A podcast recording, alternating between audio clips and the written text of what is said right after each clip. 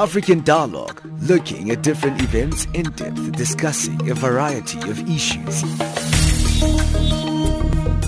What we see here is a clear violation of one, the rights to privacy of Tiwonge and uh, Stephen. The position of Greenpeace is that it's been a disappointing meeting.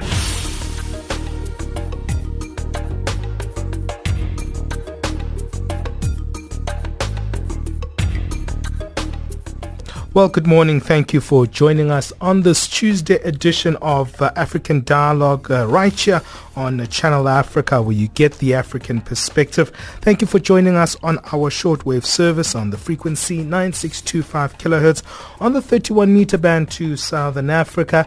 And if you're listening to us uh, on uh, DSTV, thank you for joining us on uh, the audio bouquet channel 802. And you can also stream us live on www.channelafrica.co well, today we're looking at, the life and times of Kofi Annan, the Former UN Secretary General who passed away this past Saturday. Sad news uh, not only for the continent but also uh, for the world in itself. Uh, the Ghanaian-born former Secretary of Gen- oh, Secretary General rather of the United Nations, Kofi Annan, passed away at the age of 80 following a short illness. I was told that he had just come back from Zimbabwe after the elections. The diplomat and uh, uh, Nobel Peace Laureate died in Switzerland. He was a member of the Elders, a group started by former President Nelson Mandela. We know that his family still to finalize funeral arrangements, and we know that he was one of probably like kind of had this kind of pop star image in the United Nations. In my view, he was probably one of the most popular as Secretary Generals of the United Nations. But we're going to speak to someone who has actually worked very with uh, Kofi Annan. We've got Sebastian Brack, who is a senior political officer at the Kofi Annan Foundation. Sebastian, thank you, sir, for giving us your time. Well, thank you for contacting me. Now, let's look at uh, the man himself. I was just told that you narrated uh, just a brief uh, description of uh, your time with Kofi Annan uh, before you heard the news of his passing away, that you just returned from uh, Zimbabwe. He was there for overseeing the elections. Tell us a little bit about how he was in your last trip to Zimbabwe. tell us a little bit about your experience, Sebastian. Thanks. Um, I just want to correct, just to make a small correction. His last trip involved both a stop in South Africa okay. for Nelson Mandela's centenary, um, and that was quite a big event for him, very significant because sure. uh, Nelson Mandela had um, well, he'd taken taken on the mantle of leadership of the elders after the passing of Nelson Mandela, and uh, I think he wanted to be there for the centenary celebration with the family. And then we went on to Zimbabwe just before the elections, to try to encourage everyone to stick to the uh, plan of a, of a, peaceful and democratic transition in Zimbabwe. He was already feeling a bit weak at that point, at that time. We didn't know uh, why, and we didn't realize how serious uh, his condition uh, was going to get.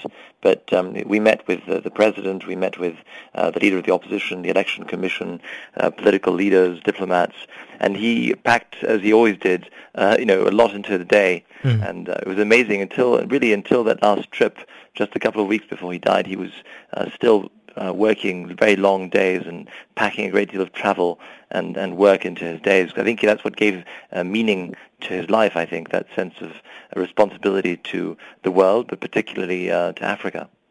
Sebastian, just uh, to look at his life, it's very interesting to see that he was one of two of the only Secretary Generals to come from the African uh, continent. What made Kofi Annan stand out? Because even during his uh, tenure, he had a different style of doing things and had a huge popularity. Yeah, I think that Mr. Annan, there are several remarkable things about him.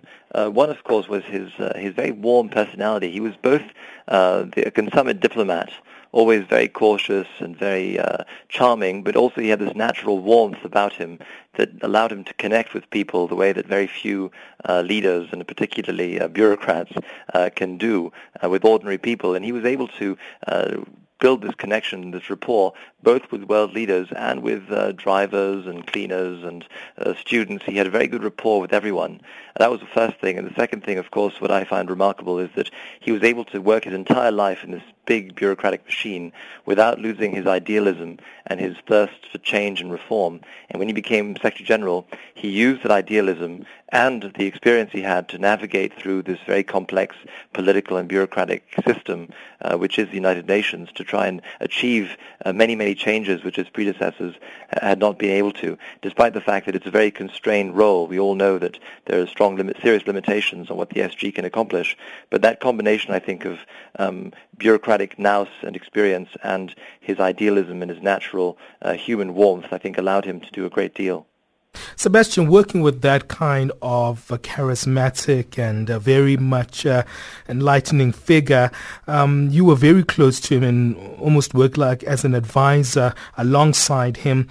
Tell us a little bit about how it was that you navigated around that kind of personality and tell us a little bit about uh, your interactions and what stood out for you personally working with the Kofi Annan.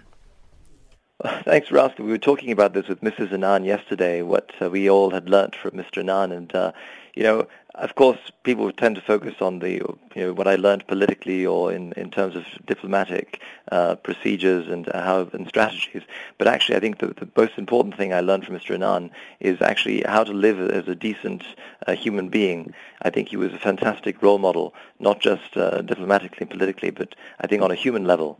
And I think that's also what made him so successful uh, professionally, because I think people felt that, that deep, uh, deep humanity, integrity, and warmth and, and genuine concern, and that's what uh, made him so credible as an honest broker, as a mediator, because people trusted him.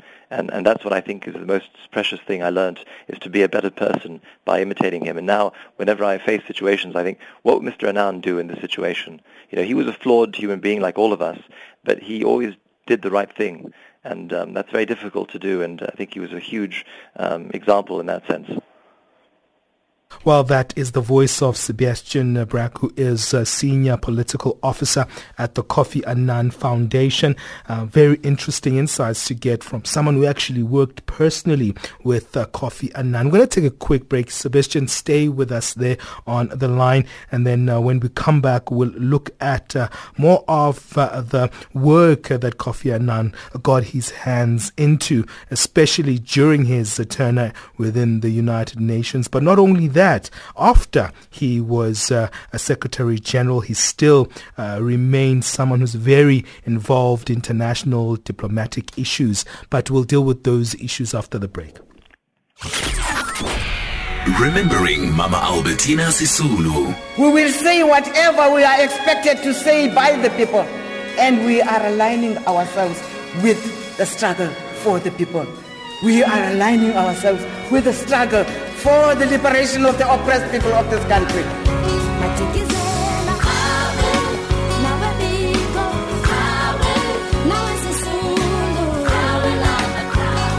Hashtag Mama Sisulu Centenary. Channel Africa leading the Women's Month conversations. Well, thank you for joining us right here on Channel Africa. We are South Africa's external service into the continent of Africa. Uh, thank you for listening to us on our shortwave service into sub-Saharan Africa. Remember, we're on the frequency 9625 kilohertz on the 31 meter band to Southern Africa. And if you're listening to us on DSTV, we're on uh, uh, channel 802 on the audio bouquet in South Africa and some neighboring countries in the SADC region. You can also stream us live on W www.channelafrica.co.za. We're looking back at the life and times of Kofi Annan. The whole world is mourning the death of the former UN Secretary General uh, who passed away just this past Saturday. We were speaking uh, just before that break with Sebastian Brack, who is a senior political officer at the Kofi Annan Foundation, just getting a sentiment of his last days that Sebastian had with uh, uh, Kofi Annan and also just their personal interactions. But now we're also being joined by Professor Tim Muruti, Murithi rather, who is the head of the Institute of Justice and Reconciliation. That's Professor Tim Murithi. Uh, thank you, Prof, for also giving us your time and welcome to our program. Uh, no, sorry, you're most welcome, and uh, good morning to you and your, your listeners. We were just talking with Sebastian, who's working very, who worked very closely with uh, Kofi Annan uh, post uh, his uh, time in the United Nations. It was very interesting that our conversation was really around the charisma of uh, Kofi Annan. He kind of had that rock star appeal, almost uh, represented a very interesting era where we saw the types of leaders that are very, very charming in the public eye, such as the Nelson Mandelas, just they were com- almost uh, symmetrical in the way they had this public image. Uh, Professor Murithi, what are your thoughts around uh, uh Kofi Annan's uh, public image? Well, thank you. Yes, uh, in fact, he, he was quite an effective communicator, I would say. Um, even though he was quite soft-spoken and even spoke with a with, almost a, a, very gentle, um, you know, tone uh, always very cordial and, and a strong uh, sense of humor as well. If you uh, witnessed him operate in close proximity, he could also get quite jovial. So he, all round, you know, uh, a very kind of, um, you know, you know, uh, engaging figure in terms of uh, uh, his, his, demeanor, his approach, and this, to an extent, also did help him to be you know, the world's top leading diplomat and, and, and, and, and push a number of, uh, uh, of ideas and, and, and, and processes, uh, you know, during his tenure as Secretary General of the United Nations. Prof. Murithi, did you work alongside him? Have you had any interactions with uh, Kofi Annan? I had a brief interaction with him in 2006 when I worked for the United Nations Institute for Training and Research based in Geneva, and we convened the annual briefing uh, seminars for the UN uh, special representatives of the UN Secretary General. And it was literally a very short introduction that my supervisor organized for me. So I didn't really go into depth and mm. have a long-standing conversation with him. So we knew him on that basis. We supported the work of his special envoy in promoting peace and um, and, and rebuilding societies uh, across Africa, but also in other parts of, of the world. Well, I just want us to listen to this uh, particular audio that we have of uh, uh, the exit of uh, former Secretary General of the United Nations, Kofi Annan, when he was bidding the world farewell in that particular uh, position. Uh, we know that he was in that position from 1997 to December 2006. Let's just listen to his final sentiments that he made to the public when he was exiting that position. Dear friends and colleagues, saying goodbye is never easy. I have spent most of my life working with the United Nations. I feel it is my home. I can think of no other job in the world that would have been so rewarding. And I have met wonderful people along the way and made many friends around the world. It has been an extraordinary privilege to serve as Secretary General these last 10 years. I believe we can all feel proud of what we have done together in that time to address some of the world's most pressing challenges. Sometimes we have shared the exhilaration of success, such as winning the Nobel Peace Prize in 2001. At others, we have faced bitter trials, especially the tragic loss of 22 of our friends and colleagues in Baghdad in 2003. Without your support, I could not have achieved what I did or got through some very difficult times. And through it all, you, the staff, have maintained your professionalism and commitment and remained true to the spirit of the Charter and the principle of an independent international civil service. That principle remains central to the UN's mission, and I know you will continue to defend it. Thank you once again, my dear friends and colleagues. I will count on you to carry on your indispensable work, and I wish you all success in the years ahead. That's the voice there of uh, Kofi Annan when he was exiting as uh, former Secretary General of the United Nations. That voice, uh, not quite sure how to describe it. It has that soft-spoken quality to it, but still has that authority. And coming back to you, Prof, you know, most people don't know that Kofi Annan started his career working for the United Nations since 1962. So he's been in the United Nations uh, for a long, long time. Yes, indeed. Uh, he essentially entered at the entry level, uh, at the professional um, level of the organization, what they call P1. And you have to rise uh, up to the P5 level before you switch to the D1, which is the director level. And there are two more steps before you enter the undersecretary and then secretary general level. So he really has gone through the entire gamut uh, of the United Nations uh, hierarchy. And over that 40-year period, he has amassed the insights and the knowledge that, you know, helped him to be an effective broker. And I'm thinking in particular the, the, the mediation that he conducted in Kenya in 2008 following the post-electoral violence there, which he helped the parties to come up with an agreement. And that kind of insight, you know, is uh, is not it doesn't happen out of chance. It's something you accumulate over a long period of time, and uh, and in his time, I think you could see that he understood the United Nations quite well when he got to the level of Secretary General, which is why he pushed certain agendas such as preventing violent conflict and strengthening the ability of the United Nations to assist countries that were rebuilding themselves in the aftermath of, of conflict through his transitional justice um, uh, interventions. And we have worked uh, on this issue as the Institute for Justice and Reconciliation on transitional justice issues, and we still draw insight from the, the, the, the ideas and the reports that, that, that, that Kofi Annan and his team uh, put out uh, during his tenure. Sebastian, coming to you, in terms of his professional life, um, he was very kind of very um, successful at it because, as was mentioned by Professor Murithi, he started at an entry level within the United Nations. And sometimes in, in the United Nations, Secretary Generals are outsourced from outside the organization. So it's very, very much a resemblance of the type of professional he was to be actually taken within uh, the United Nations.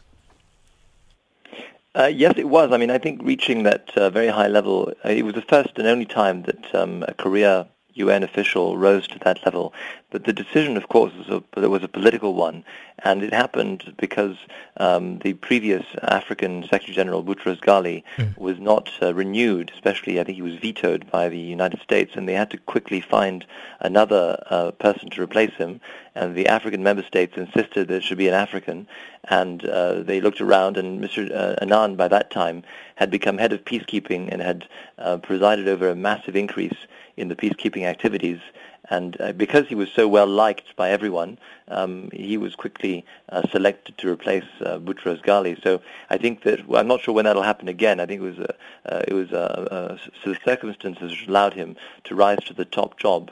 And I think that at the time when he rose to that job, I don't mm. think that everyone realized what a strong leader he would, would be because he didn't necessarily always um, agree with um, the decisions of the permanent members of the Security Council.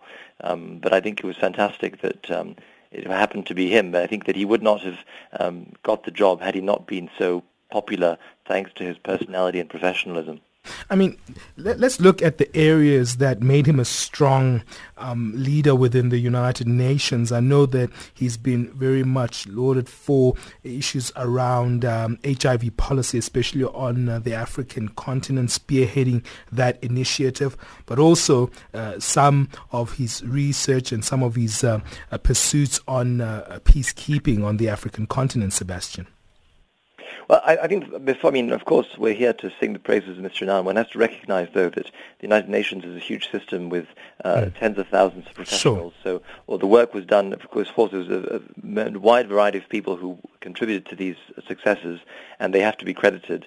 Mr. Annan was often the sure. person who led uh, there was a public figure behind them, um, sure. but uh, there were many people doing the work. That said, it's true that I think that what Mr. Annan also brought to the job was a willingness to think outside the box and to set up things which hadn't been set up before. Like, for example, the HIV thing. He set up a, a kind of independent agency outside the UN system um, to, to achieve these successes. Uh, the Global Fund in particular, for example, which was, I think, an unprecedented model, a sort of a public-private uh, partnership involving not just uh, states but also private companies, private money. Uh, that was original. He also did things like the Global Compact, which involved business. He tried to open up the organization also to civil society. Um, so I, th- I, think he was also willing to think outside the box, which is all the more remarkable given that he'd been uh, you know, formatted within the box his whole uh, career. But once he got to that level, he was willing to try different things and uh, be more original. Um, and that's what I think is, is, uh, is remarkable about him. Professor Murithi, from a peacekeeping perspective, um, were there any things that stood out for you because you did speak about uh, uh, that element uh, before we went back to Sebastian? Yes, uh, you know, he was a committed uh, humanitarian, and I mentioned um, his experience in working, uh, you know, at a practical level as well as a strategic level. in fact, um, made him a, a, a, thought leader on some of the issues that were pressing uh, around the world. And it was 2000, the year 2000, he convened, as Secretary General, he convened the, the what is called as the Brahimi panel uh, on, on UN peace operations, uh, which was headed by the Algerian Lakhdar Brahimi, um, to review the, the peace and, security uh, challenges of the United Nations. Um, and that document still is informative and, and, and provides insights to those who are working, uh, you know, in, uh, across the world on, on peace keeping issues, but also to mention that he was also a, a, a prime mover of, of instilling the idea of conflict prevention, the notion that prevention is better than than cure. And he tried to to advance this this, this notion within the United Nations system as soon as, in fact, he, he became Secretary General. This was one of his primary agendas, and uh, it led to 2001 to the International Commission on on on uh, on, on state uh, sovereignty, and which uh, which produced a report that eventually led to the to the adoption of the the notion of the responsibility to protect, uh, which was adopted in 2005 by the United Nations uh, General Assembly um, when he was in fact still Secretary General. Uh, you know, and that's just one example. He also worked quite, you know, directly with with issues of transitional justice the, the United Nations Secretary General report of 2004 uh, on, on transitional justice um, is still one of the seminal documents that provides a very, very clear analysis of, of, of what it takes for countries to, to rebuild their societies in the aftermath of authoritarian rule or violent uh, conflict. Mm. Uh, and so in this sense, he was a thought leader in his own right and, and yes, this, these reports were compiled by, by teams, by, by, by groups uh, uh, within the United Nations system, but it was his initiative, in fact, that, uh, that, that, that spurred them to be, uh, you know, uh, commissioned and put on the table. and so in that sense, he was, he was someone who was always constantly thinking about how to, to, to do, to be more effective uh, in intervening in crisis situations. So his leadership goes beyond the practical diplomatic uh, and managerial leadership to, in fact, also thought leadership. And this comes across also in his um, memoir called Interventions, is the title of the book, uh, A Life in War and Peace, in which even within that, that, that, that his, his own reflections, you can see that he, he, he's a deep thinker on these issues that are, are the global challenges continue to affect us. Um, and, and I think that that is in fact his legacy hmm. going forward. And, and, and we will be engaging with some of the ideas he's, he's brought onto the, onto the public stage, global stage, uh, for decades to come.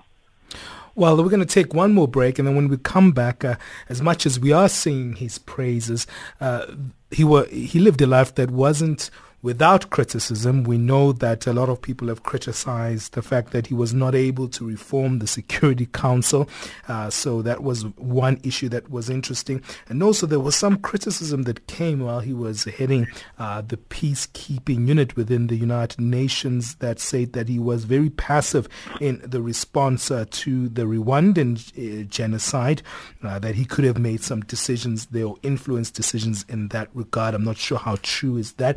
And also we know that uh, there was a story that came out of his son being accused of being involved in the oil for food scandal uh, that some were saying that he should actually resign because of that. Uh, but we'll deal with some of those critical viewpoints that he had to experience during his lifetime. And also when we come back, we'll look at some of his achievements post his UN work. Welcome to Change Your Game on Channel Africa, the African perspective. We are coming to you from Johannesburg, right here in South Africa. I'm Asanda Beda, your host. Change Your Game, the program that promotes open discussion and social dialogue as we highlight real issues in the African entrepreneurship ecosystem. Trevor Mumba now joins us in studio to talk about his entrepreneurial and personal journey. Welcome to Change Your Game, Trevor. Thank you so much. Um, it's an honor to be here. Palesa Mukubung, who's a designer. Welcome, Palesa, to Change Your Game. Thank you. Your role at the fourth annual Fashion Without Borders event? I just know that I need to arrive and and, okay. and do my part and do it really, really well. Yeah. Was 27 minutes uh, before uh, midday Central African time. You're still with me, Benjamin Mushata Maraicha, on African Dialogue. Today we're looking at the life of Kofi Annan. Some very interesting insights that we're getting uh, from our experts on the line. We've got Sebastian Brack, who worked alongside uh, Kofi Annan. He's the senior political officer at the Kofi Annan Foundation. And we've got Professor Tim Murithi, head of the Institute of Justice and Reconciliation, also joining us for this very interesting conversation. Sebastian, let me come to you when it comes to some of the critical uh, points of uh, uh, Kofi Annan's, especially when it came to uh, people actually pointing out some of the weaknesses within his tenure. Uh, this issue of reforming the Security Council has been long going indeed. It's only now that we seemingly going somewhere with it. But uh, was it fair uh, to criticize uh, Kofi Annan around the reformation of the Security Council? I mean, Mr. Annan had a, a proposal actually to try and reform the Security Council, but of course the Secretary General does not decide mm. on uh, reforming the Security Council. It's kind of the the uh, inbuilt system um, is that uh, you have the member states that control and call the shots. So the Secretary General can propose, but at the end of the day, it's the Security Council that decides. Um, so I think, I mean, he tried to advocate for certain changes, and he tried to, but at the end of the day, it was beyond his power. So I don't think it's mm. fair to accuse him of that. And he did make a lot of reforms mm. in the UN system, which he could make, but not mm. that one. That was too. Uh, I mean, that was beyond his power. Power, sure. And also, uh, I also read that uh, a Canadian General Romeo Dallaire, who was uh, force commander of the United Nations Assistance Mission for Rwanda, also claimed that Annan was uh, uh, passive in his response to the genocide in Rwanda. I, I'm also thinking that it's the same answer to this previous question that I asked you, that it can't be pinned on just one man. So that's true. Um, I wasn't with him at the time, of course. I wasn't working for the United, United Nations. Sure. But as you can imagine, this is something which I think uh, uh, weighed heavily on him for the rest of his life, uh, what happened in Rwanda. And um, he used to tell me that um, what happened is that he had uh, consulted all the member states, Security Council in particular, and there was no desire to act. And I think that was still um, you know, he wasn't um, SG yet, and he wasn't, um, I think, accustomed to playing mm. the role that he later played. Sure. He, he, told me that had he known what, uh, then what he knew later, he would have used his um, bully pulpit. He would have used more communication to try and change things. But at the time, I think he was still very much the career civil servant, um, international civil servant. Mm. So if he saw there was no appetite for anything among member states, uh, he didn't know what more to do. Um, he used to tell me, you know, had he known then, he would have probably uh, gone to the media, made public statements, and kind of uh, tried to um, uh, force uh, action. But that wasn't, uh, you know, what he had been taught as a UN mm-hmm. civil servant for 40 years. Um, he only, and that's why, why I think communication and public advocacy became so important to him when he became an SG because he realized that gave him an additional card to play when uh, the political process was stuck. Let me come to you, Prof. Uh, Murithi. What are your thoughts on uh, the reformation of the Security Council? Uh, because, yes, Sebastian is correct. He did try to uh, actually reform uh, the, uh, the, the Security Council. I know that he had two reports on management reform, and it seemed like there was still some reservations on those countries that were within the Security Council to take on some of these reforms. Yeah, look, I think Sebastian is right. You know, the the the, the, role of reforming the United Nations is, is not that of the Secretary General. The member states ultimately uh, control that process, and the permanent five uh, within the Security Council, uh, the United States, UK, France, Russia, China, have a almost an asymmetrical ability because of the ability to veto any um, resolutions to, in fact, control that process and determine it. So it, it, it, it never really was in Kofi Annan's court to to push uh, for uh, the specific reform of the Security Council. He did talk quite generally, even in his in his own memoir. He, he called um, for a much more radical reform uh, of the United Nations system beyond, uh, you know, it's, uh, beyond w- what it is at the moment, mm. and w- which is long overdue, really. Um, and so uh, that, that, that issue perhaps is less controversial in terms of uh, his ability to effectuate change, and rather we should assign and apportion most of the blame to the member states, and in particular the permanent five members of the Security Council. But on the issue of um, of, of, Rwanda, um, in fact, uh, he, he, was an Undersecretary General when the genocide um, uh, transpired, okay.